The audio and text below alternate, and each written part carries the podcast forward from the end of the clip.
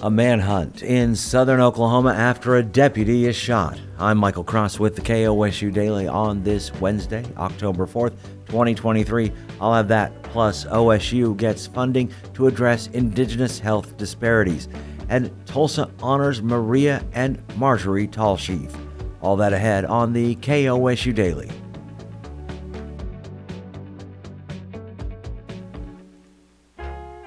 You may be wondering how your contribution helps KOSU. It does more than you think.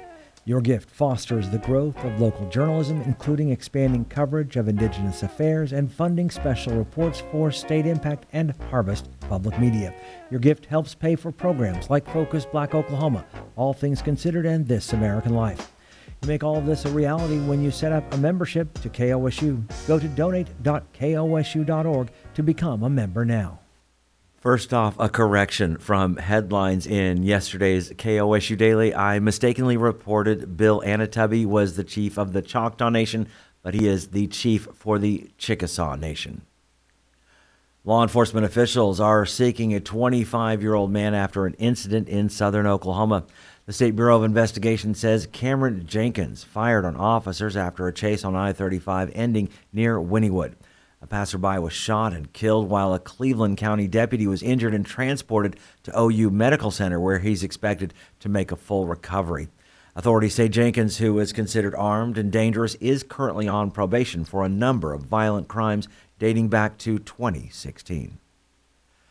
Two Oklahomans plead guilty in federal court to COVID funding fraud schemes.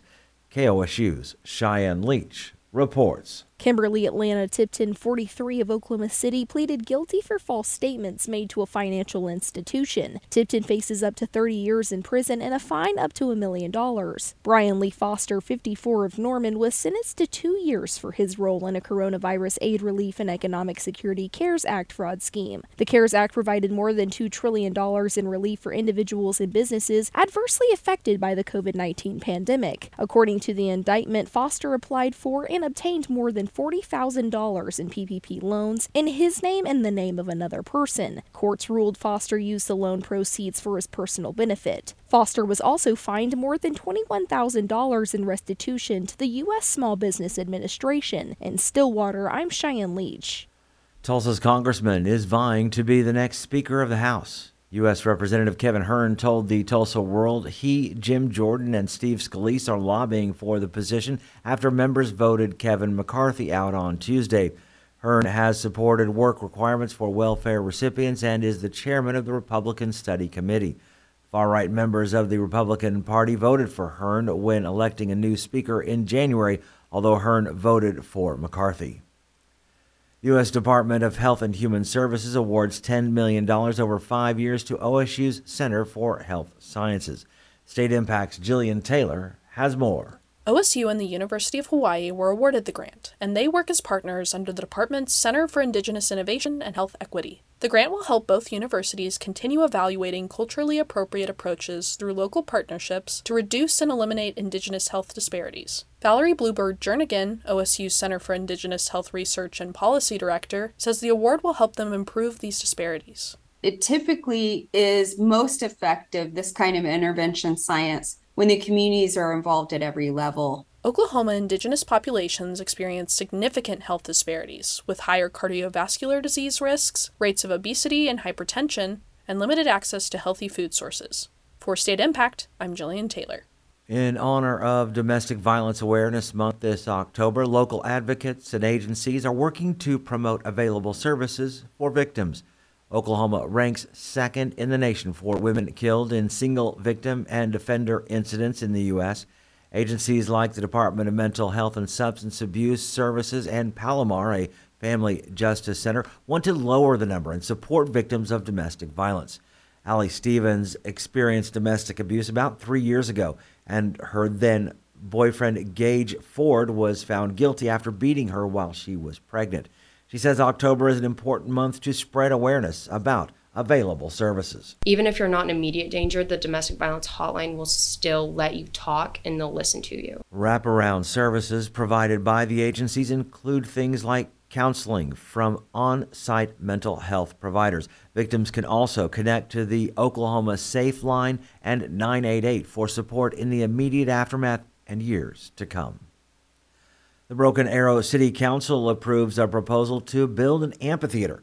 The Oklahoma Public Media Exchange's Peggy Dodd has more about the project and the agreement with the city. At its meeting on October 3rd, the council approved a public private partnership between the city and Sunset at Broken Arrow LLC. The outdoor venue is set to hold 2,500 people on 13 acres of land near Events Park. The city has agreed to fund $20 million in public infrastructure improvements to the park. This includes over 2,000 parking spaces and improvements to stormwater facilities, roads, and water lines. The construction will likely begin in 2024 and is projected to be complete by December 31st, 2025. The estimated annual economic impact is $211 million. In Norman, I'm Peggy Dodd. The famed Tallchief sisters are having a moment this month in Tulsa. KOSU's Allison Herrera has more on the spotlight for Marjorie and Maria.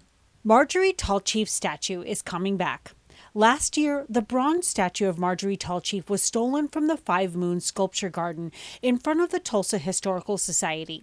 It was eventually found in a nearby scrapyard, but was in pieces. The community and the original sculptors, Monty England and Gary Henson, rallied, and a new one was created. The Maria Tallchief Quarter depicts Maria in one of her breakout roles, the Firebird, in a spotlit ballet pose and includes her Osage name etched on the coin. All this attention is getting noticed in Tulsa, and on Sunday, October 29th, Tulsa Mayor G.T. Bynum will declare that day Maria and Marjorie Tallchief Day. I'm Allison Herrera. And in other news, it is peak migration season for monarch butterflies in Oklahoma. State Impact's Brittany Cordera reports scientists and citizens are getting involved in monarch butterfly conservation. Monarch butterflies, like many insects and birds, migrate twice a year, in the spring and in the fall. According to the U.S. Fish and Wildlife Service, before the weather gets cold, monarchs travel over 2,000 miles from North America to central Mexico to hibernate. Emily Geist is a postdoctoral fellow with the Oklahoma City Zoo. She says central Mexico has the perfect climate for butterflies to overwinter. It gets cool there at night for them to be able to breed again, they have to be exposed to so many nights that are cool but not freezing, um, which you can't guarantee in Oklahoma or anywhere in the Midwest. Monarchs that hatch just before the migration can live up to nine months to make the migration. Geist says the Oklahoma City Zoo has been participating in monarch tagging for over 25 years through a nationwide community science program called Monarch Watch. And we have collectively over those 25 years tagged over 3,000 monarchs, and we've had over 100 recoveries in Mexico. Volunteers and conservationists come to the zoo every fall to catch, tag, and release monarch butterflies. When I visited the zoo, Geist had already caught a female butterfly and placed it in a wax envelope. To catch a butterfly is a little tricky.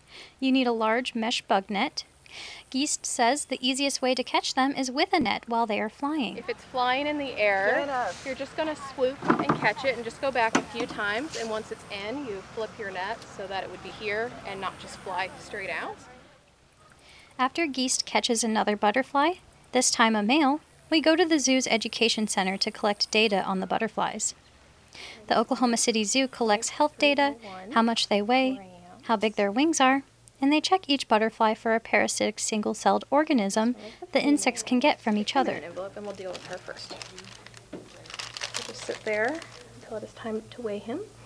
Um, so the first thing we're going to do is we're going to weigh them because um, they have to fatten up to survive those entire seven to nine months. Um, so they have to build up lipids. Then we give it kind of a body condition score. It's called a wing wear score. So this one um, has a tear in its hind wing here, um, probably from getting caught in some vegetation. Sometimes you'll see them missing pieces of their wings from bird strikes. Um, so on a scale of 1 to 5, 5 being an absolutely perfect butterfly and 1 being they've lost a lot of their wings, um, this one's probably going to be a 3 because of that tear. Then a sticker with a code on it is placed in the middle of the hind wing. Geist enters all this data into the database. They all have a unique code and a combination of letters and numbers that no other butterfly will get. The Oklahoma Department of Wildlife Conservation is also hosting events where volunteers and students can tag and monitor monarch butterflies. This week, fourth graders from Chattanooga Elementary went to Hackberry Flat Wildlife Management Area in southwest Oklahoma to learn about monarch migration. Braden Gibbs' favorite part of the day was placing identification stickers on the butterflies' wings and giving them names. Tell me a little bit. Are you having a good time? Yes. What's your favorite part so oh, far? The tagging. Yeah. Why? Because it's fun. what part of it is is fun? The putting the tag. Yeah. Yeah. Robert Zabilski and his wife are volunteering that morning too. He tagged nine butterflies. He sees monarchs every day at his home in Lawton. He felt inspired to participate in tagging this year because of his concerns for the environment and climate change. Um, I'm interested in wildlife, and um, the monarchs have always been. Uh, we always spot them around our home. Just, I guess, a concerned human being, I guess. After the class was done tagging, they released all the butterflies outside. Getting the community involved in this science project is crucial. According to Monarch Watch, tagging helps answer questions about the origins of monarchs that reach Mexico, the timing and pace of the migration, mortality during the migration, and changes in geographic distribution. For State Impact, I'm Brittany Cordera. State Impact is a collaboration of NPR member stations in Oklahoma. For more, visit kosu.org and click the link for State Impact. And finally, from the KOSU events calendar, the annual Red Earth Fall Fest will take place on Saturday, October 14th from 10 a.m. to 5 p.m. at Myriad Botanical Gardens in Oklahoma City. The event begins with a parade and will include an art market and a youth powwow.